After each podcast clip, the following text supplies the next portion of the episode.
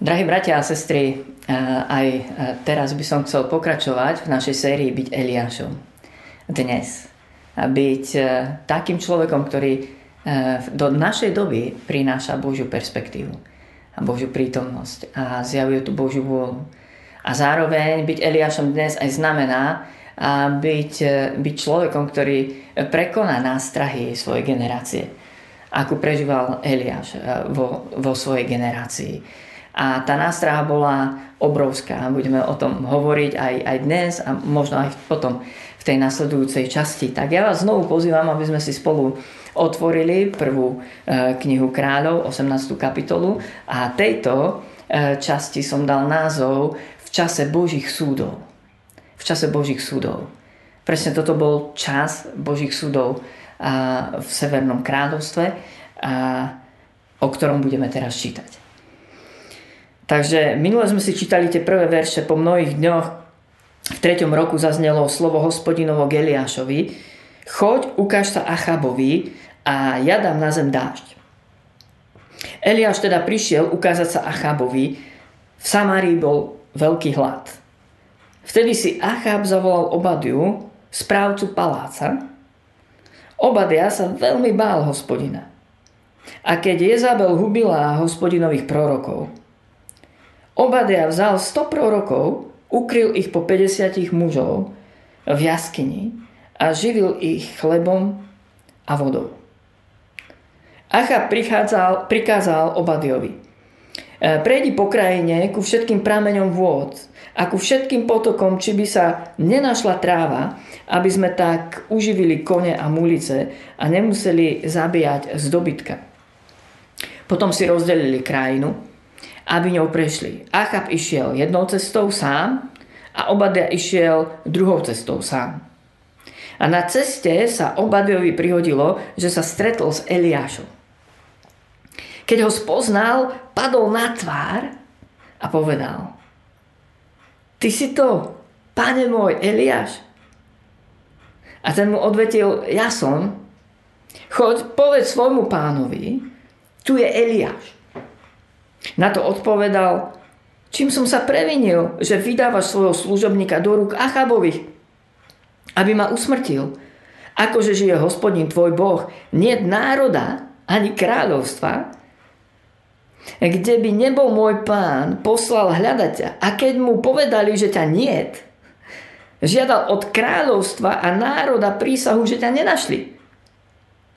A ty mi teraz hovoríš, choď a povedz svojmu pánovi, tu je Eliáš, Veď keď odídem od teba, duch hospodinov ťa odnesie kto vie kam. Ja však pôjdem oznámiť Achabovi a keď ťa on nenájde, zabije ma. A tvoj služobník sa predsa od mladosti bojí hospodina. Či neoznámil, neoznámili môjmu pánovi, ako som sa zachoval, keď Jezabel vraždila prorokov hospodinových že som ukryl z prorokov hospodinových 100 mužov po 50 v jaskyni a že som ich živil chlebom a vodou? A ty mi teraz hovoríš, choď, povedz svojmu pánovi, tu je Eliáš, veď ma zabije. Eliáš odvetil, akože žije hospodin mocností, v službe ktorého stojím, dnes sa mu ukážem. Na to Obadia išiel v ústrety Achábovi a keď mu vec oznámil, Vydal sa Achab v ústrety Eliášovi. A keď Achab uzrel Eliáša, povedal mu, si to ty, čo do záhuby vedeš Izrael? A odvetil mu Eliáš, ja nevediem do záhuby Izrael, ale ty a dom tvojho otca, lebo ste opustili príkazy hospodinové a chodíte za bálmi. Tu by som ukončil v tomto texte a, a na tomto mieste čítanie textu. V čase Božích súdov. Hovoríme o, o čase Božích súdov. Keď poviem Božie súdy, a mimochodom neviem, kedy ste naposledy počuli e, kázeň o Božích súdoch. A, e, skázateľne v, v kresťanských zboroch. A keď, keď poviem Božie súdy, častokrát si predstavíme nejakú katastrofu, nejaký Boží trest. Myslíme si, že Boh prichádza potrestať modlárstvo. a, a že Boh spôsobí katastrofu, hladomor, sucho, alebo vojnu, alebo podobné veci v čase Božích súdov. Však nejde primárne o tieto prejavy tých súdov a o tie nešťastia alebo katastrofy.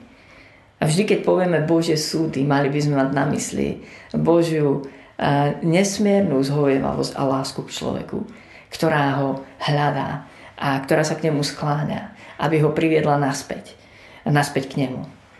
A za Božími súdmi je Božia zhovievavosť a milosť, že sa k nám skláňa a že nám dáva čas na pokáne, obrátenie. A v čase Božích súdov Pán Boh nadstavuje zrkadlo, aby nám ukázal náš skutočný stav, stav nášho srdca, aby odhalil, čo sú naše skutočné priority. A tie sa odhalujú väčšinou, keď prichádzajú starosti, problémy, alebo sucho, alebo hladomor, alebo vojny, alebo nešťastia. Áno, toto je obrovská téma a pre, pre našu modernú západnú spoločnosť asi nie, že ťažko stráviteľná, nestráviteľná. Myšlienka, že by Boh dopustil, alebo že by Boh bol štartérom takýchto Božích súdov. Ale Boh nás miluje. A, a dovolte, aby som vám zacitoval ten text, že koho Pán Boh miluje, toho prísne vychováva. A švíha každého, koho príjma za syna. A to hovorí list Židom 12. kapitola. Pán Boh nás tak miluje a je k nám tak milostivý, že nás nenecháva v našom hriešnom stave spoliehať sa na našu, spoliehať sa bezbožne na jeho milosť. A, takže Bože súdy, budeme od nich dneska trochu viacej hovoriť. A toto je ten čas Božích súdov, a v ktorom sa nachádzal aj Eliáš a v ktorom sa ocitlo celé toto Severné kráľovstvo a Achabové kráľovstvo. A je to čas, e, kedy prišlo obrovské sucho a zároveň hlad, hladomor. Nepršalo 3 roky a 6 mesiacov podľa záznamov, ktoré máme o Eliášovi e, v Novej zmluve v liste Jakuba. A to spôsobilo e, že v tej krajine naozaj vypukla veľmi vážna situácia. Možno obdobne by sme dneska to mohli prirovnať tak trochu situáciu, ktorá je na Madagaskare. Neviem, či ste o tom počuli, ale myslím, že od júna oficiálne 2019 tam a podľa správ ste minimálne 2 roky nepršalo. A keďže Madagaskar už aj predtým bol v náročnej situácii a tá bieda chudoby obyvateľstva bola, bola obrovská, tak dneska sú nie že na pokraji, ale zrejme v, v, priamo v humanitárnej kríze.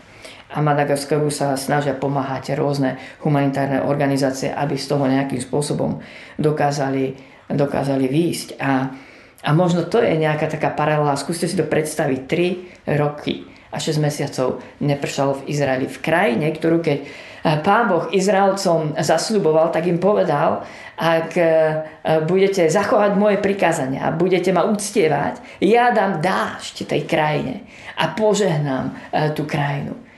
Na druhej strane, ale pán Boh veľmi jasne povedal, že ak od neho odídu hriešne, ak odpadnú, tak tá krajina je veľmi ohrozená, lebo je závislá od toho, či Pán Boh na tú krajinu ten dážď dá, alebo nie. A keď príde čas sucha, tak máme obrovské výzvy v Božom slove, že vyproste si dážď pre vašu krajinu v čase jarných a podzimných eh, dážďov. To je zase je v knihe proroka Zachariáša. Takže vidíme, že eh, celá krajina prechádza eh, istým Božím súdom. Ale pán Boh toto nerobí preto, aby Izrael zničil. To by mohol urobiť veľmi rýchlo, podobne ako so Sodomou a Gomorou. Pán Boh by mohol veľmi rýchlo ukončiť život na, na planéte Zem. Prosím, zamyslite sa chvíľku nad tým, len chvíľku, keď sa zamyslíme nad tým, aké máme, aké máme posledné storočie za sebou. Koľko genocíd a vyvražďovania miliónov ľudí. E, koľko bezprávia a, a, a nevine predatej krvi a priznám sa vám úprimne, niekedy sa modlím, pane, ako nás miluješ, ako je to vôbec možné, že tu ešte sme a žijeme a túto planetu zachovávaš. Bože súdy neprichádzajú, aby zničili. Božie súdy prichádzajú ako obrovský vykričník, ako zastavenie, ako stopka, ako zatrasenie, aby sme sa spametali, aby sme si vstúpili do seba, aby sme si uvedomili, ako som povedal, kde je naše srdce. Pán Boh nadstavuje zrkadlo. A o tomto budeme hovoriť viacej v tej budúcej časti, kedy budem hovoriť o tom modlárstve, čo to vlastne znamenalo, to modlárstvo Bála, ktoré, ktoré Omriho dynastia Achab zaviedli do, do Izraela. Áno, budeme hľadať aj paralely s modlárstvom našej dnešnej modernej e, spoločnosti. A Pán Boh dopúšťa Božie súdy, aby nám nadstavil, nadstavil zrkadlo. Ale jednu myšlienku dovolte mi povedať dnes. A, a je tu Obadia. Je tu muž, ktorý sa neskutočne bojí hospodina a má strategickú pozíciu, možno, možno druhého muža v krajine. Je správcom Achabovho paláca. Prosto má obrovskú pozíciu. A, a patrí k tej generácii alebo k tej skupine ľudí, ktorí sa neskláňajú pred Bálom. A je tam, žije v tom severnom kráľovstve 3,5 roka. Čeli aj on suchu a hladu. A nielen on, ale pozdejšie vidíme, že pán Boh odpoveda Eliášovi, ja mám v krajine 7 tisíc mužov, ktorí sa neskladajú pred Bálom. A ja si dovolím tvrdiť, že pán Boh ich mal spočítaných veľmi dobre. Čo robilo 3,5 roka týchto 7 tisíc mužov? Čo, čo povedali na to, že ich modlitby nie sú vypočuté? Zrejme sa modlili o dáž. 7 tisíc mužov. Zrejme tiež ich biznis padol na nulu. Zrejme tiež nevedeli zabezpečiť svoje rodiny. A boli hlboko veriaci. Kláňali sa živému Bohu. A možno ich modlitby 3,5 roka neboli vypočuté. Dáš neprichádzal. A možno si uvedomovali, že prechádza celá krajina Božím trasením a možno nie. Lebo Eliáš tam nebol, zmizol. A pán Boh ho ukryl. A v Sidone u, u tej ženy vdovy. A, a to je tá myšlienka v čase Božích súdov. Keď Pán Boh trasie krajinou, aj Boží ľud prechádza trasením. Aj, aj Boží ľud prechádza strádaním. A toto je pre nás veľmi ťažké v dnešnej dobe počuť. A kedy my si takmer nárokujeme od Pána Boha požehnanie, a uzdravenie a jeho vernosť, jeho zaslúbenia. A, a sme veľmi citliví na naplnenie našich potrieb.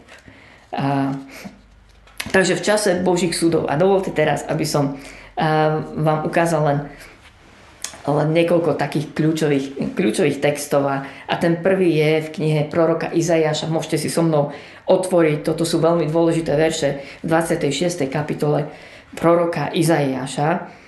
A, to je 8. a 9. verš. A tu je napísané, aj na chodníku tvojich súdov na teba očakávame, o hospodine, tvoje meno a tvoju, tvoja pamiatka je túžbou duše. Z tej duše túžim po tebe za noci. Aj ty môj vo mne túžomne ťa hľadá.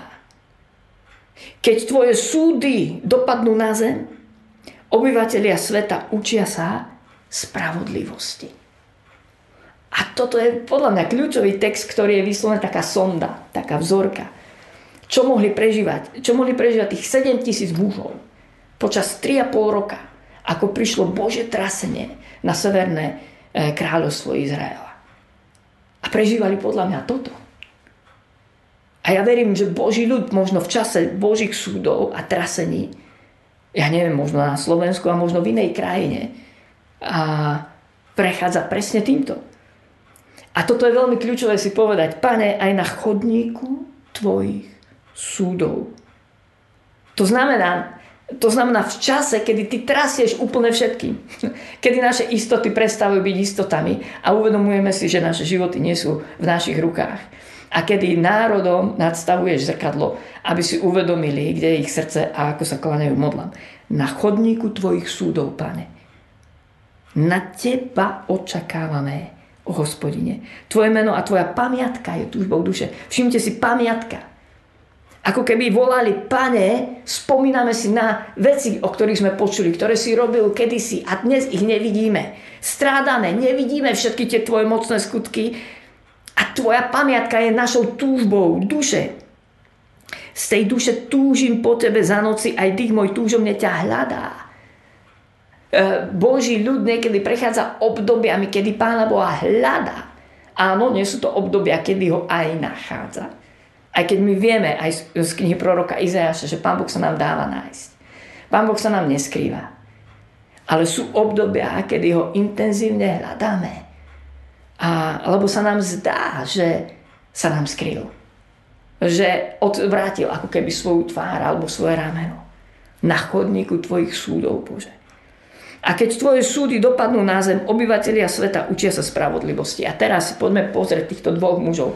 Je tu Obadia a je tu Achab. V tomto príbehu môžeme vidieť dva druhy zbožnosti, pretože aj Achab bol, bol z Izraela, z Božieho ľudu.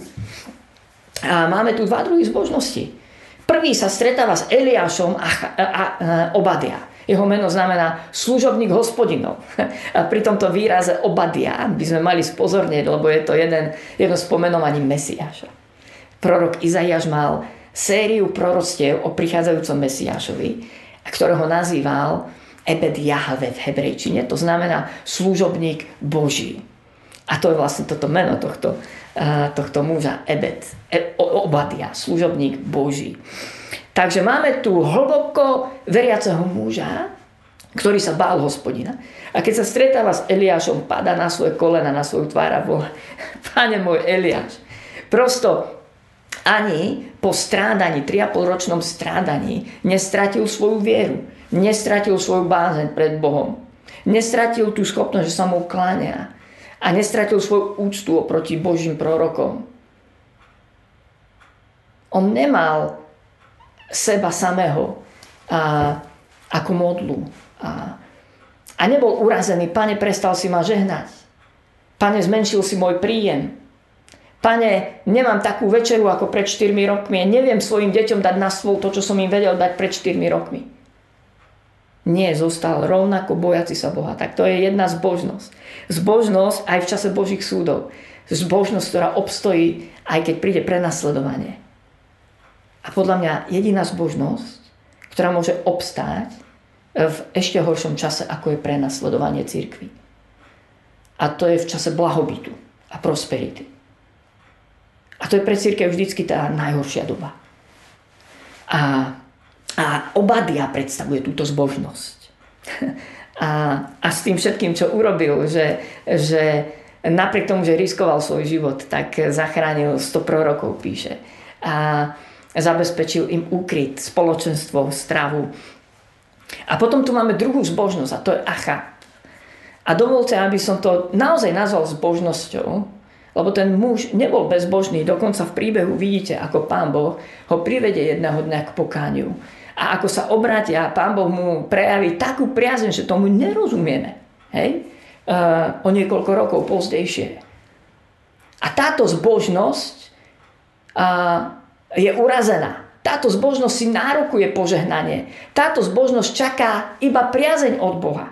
Podobne ako Job povedal svojim priateľom, že dobre sme prijali a zlé by sme nemali prijať od Pána Boha. A Pán Boh dal a Pán Boh vzal, jeho meno nech je požehnané, nech je oslavené. Ale Achabová zbožnosť je zbožnosť urazená. Zbožnosť, ktorá sa snaží seba samého zachrániť a zabezpečiť Zbožnosť, ktorá sa prestáva kláňať. Zbožnosť, ktorá e, kráča hrdo vstýčená. A keď sa Achab stretáva s Eliášom, tak prichádza s obvinením. Ty si ten, čo do záhuby vedie Izrael. Ty si ten, čo do záhuby vedie Izrael. A Eliáš mu odpoveda, nie ja, ale ty. A tvoj dom. A tvoja rodina. Pretože ste modlári. Pretože Pán Boh je vám dobrý, len keď vás žehná. A a pretože ste hľadali požehnanie a priazeň niekde inde. Takže to, je, to, to sú dve zbožnosti. A, a myslím, že aj dnes, aj dnes ich vidíme a v našej dobe. A, ktorá tiež možno, keď sa ma pýtate, dobre Michal, prečo nám to hovoríš? Myslíš si, že, tento čas pandémie COVID-19 je tiež časom Božích súdov. A ja poviem len toľko, že sľadom na to, že vidím, ako nám táto pandémia nadstavuje zrkadlo a odhaľuje modly, tak sa skôr domnievam, že áno. A, a tieto dve zbožnosti sa aj dneska prejavujú.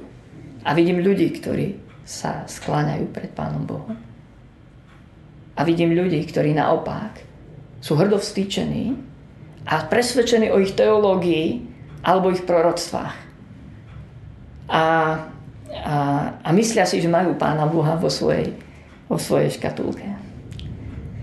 A dve zbožnosti. A ešte jeden text by som vám eh, chcel ukázať a ten je eh, v prvom liste Petra. V prvom liste Petra v 4. kapitole. Celý list, prvý list Petra je napísaný eh, do prenasledovanej cirkvi.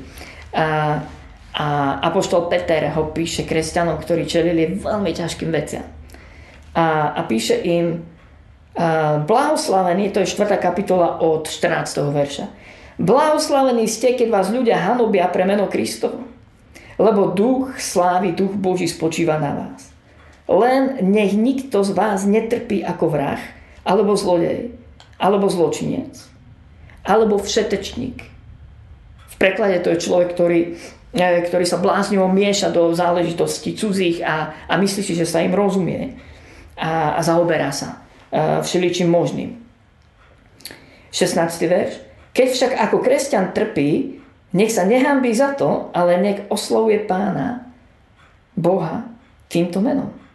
Lebo už je čas, aby začal súd od domu Božieho. A keď sa najprv od nás začína, akýže bude koniec tých, čo sú neposlušní evanieliu Božiemu? Veď keď spravodlivý len len, že obstojí, kde sa pôjde bezbožník a hriešník. A preto tí, čo podľa vôle Božej trpia, nech dobre činia a porúčajú si duše vernému stvoriteľovi. A tento text hovorí veľmi nebezpečnú vec. Priznám sa, že sa, sa nerad dívam na toto miesto v písme, ktoré otvorene hovorí o tom, že Božie súdy začnú od domu Božieho. Nie Božie zničenie alebo deštrukcia. Porozumejme Božím súdom. Božia milosť, Božie zastavenie, konfrontácia, zatrasenie, a zrkadlo, ktoré nám nadstaví. Aby nás navrátil naspäť. Začne od Božieho domu. Podobne ako kedysi prorok Ozeáš volal k Izraelu v druhej kapitole. Preto znovu ťa vyvábim na púšť, aby som sa znovu uchádzal o teba. A Jeremiáš hovorí, spomínam si na lásku tvojej mladosti, lásku tvojich snubeneckých čias, keď si kráčala za mnou púšťou. Boží ľud niekedy potrebuje byť znovu vyvábený na púšť. Aby znovu hľadal Božiu tvár. A ja osobne si myslím, že toto je čas Božích súdov pre nás. Môžete so mnou nesúhlasiť. Ale vzhľadom na to mám aj odporúčania, čo robiť v čase Božích súdov. No robme to, čo, robí, e, čo robil Obadia. A to je jeho zbožnosť, ktorá dáva Pána Boha úplne na prvé miesto. Ale, ale nielen teoreticky, ale úplne existenciálne, bytostné. Pán Boh bol na prvom mieste v jeho živote. Miloval ho prvou láskou. Jeho zbožnosťou neotriasol ani nedostatok a strádanie alebo nebezpečenstvo smrti. Ten muž dokázal riskovať svoj život a miloval Boha. Pána Boha dal úplne na prvé miesto. Druhú vec, ktorú robil, bolo, že uh, nehľadel len na seba. Obada ja si mohol povedať, páne, ďakujem ti, ešte stále mám vynikajúci job, mám tu, som tu druhým mužom v krajine, ešte stále mám aký taký príjem, aký taký uh, prístup k jedlu uh, a k vode a dokážeme prežiť aspoň ja a moja rodina. Nie, nie, Obadia slúžil iným. On bol naozaj služobník, on si všímal iných a všimol si, že sú tu zabíjani proroci a vyznávači e, Pána Boha, uctievači a tí, ktorí prinášali konfrontáciu. A Obadia sa rozhoduje, že ich zachráni. Že zachráni aspoň niektorých z nich a že vytvorí útočistné miesto. Vytvorí, vytvorí pre nich spoločenstvo, oázu, jaskyňu a rozdelil ich z bezpečnostných dôvodov do menších skupiniek. A ja si myslím, že presne toto potrebujeme robiť ako církev. Potrebujeme si navzájom slúžiť, ale byť spolu a vytvárať takéto oázy. Spoločenstvo je druhá vec. Prvá vec, ktorú opúšťame. Alebo máme tendenciu opúšťať, keď prichádzajú ťažkosti. Alebo doba prosperity. Zrazu nepotrebujeme spoločenstvo. Zrazu nám stačí YouTube alebo, alebo niečo iné. A tretiu vec, ktorú robil Obadia, a je, že zachovával Boží život, Božie obdarovanie, Boží ľud. On zachraňoval tých prorokov a, a, a vážil si to Božie nadprirodzené pôsobenie. A, a vážil si službu, ktorá prinášala Božie slovo, Božiu reč od Božej tváre.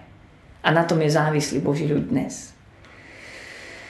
A priznám sa vám, že to, čo mi pomohlo aj minulý rok, uplynulý rok sa na neho díva trošku úplne inak, aj na situáciu a, a, s pandémiou a to, čo robí v našej spoločnosti, tak to bola aj knižka Bože bláznostvo od Nika Rybkena. Ja vám ju vrelo doporučujem a túto knižku si ju kúpiť, prečítať.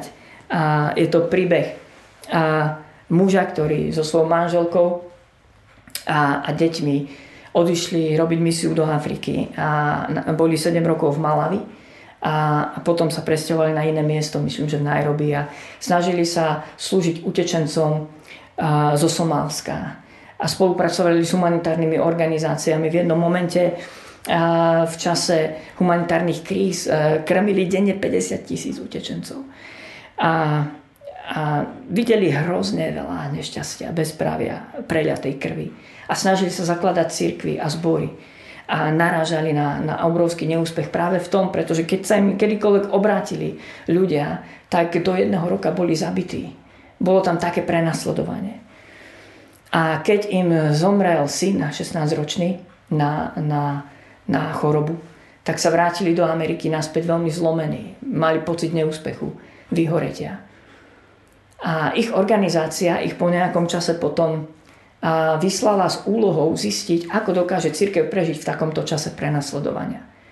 Ich organizácia misína si uvedomili, uvedomila, že nemajú nástroj, ako, ako založiť naozaj církev, ktorá v tom prenasledovaní v Afrike by zostala verná a pevná v moslimských krajinách.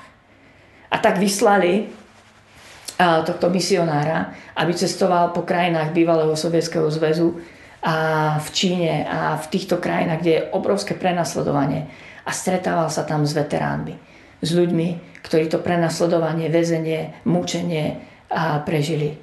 A oni mu rozprávali. oni mu rozprávali tie tajomstvá. A tie tajomstvá sú tajomstvá obadiovej zbožnosti. Boh nekompromisne na prvom mieste. Uctievaný a milovaný. Kedy je modlitba samozrejmosťou.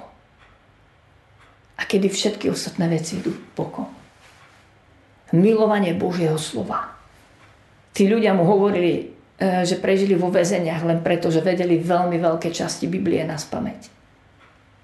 A tí ľudia mu povedali, že prežili vďaka tomu, že spievali Bohu a uctievali ho. A verím, že to potrebujeme robiť dnes. Toto nám pomôže. Prejsť v časmi Božích súdov. V dnešnej dobe aj v našej krajine.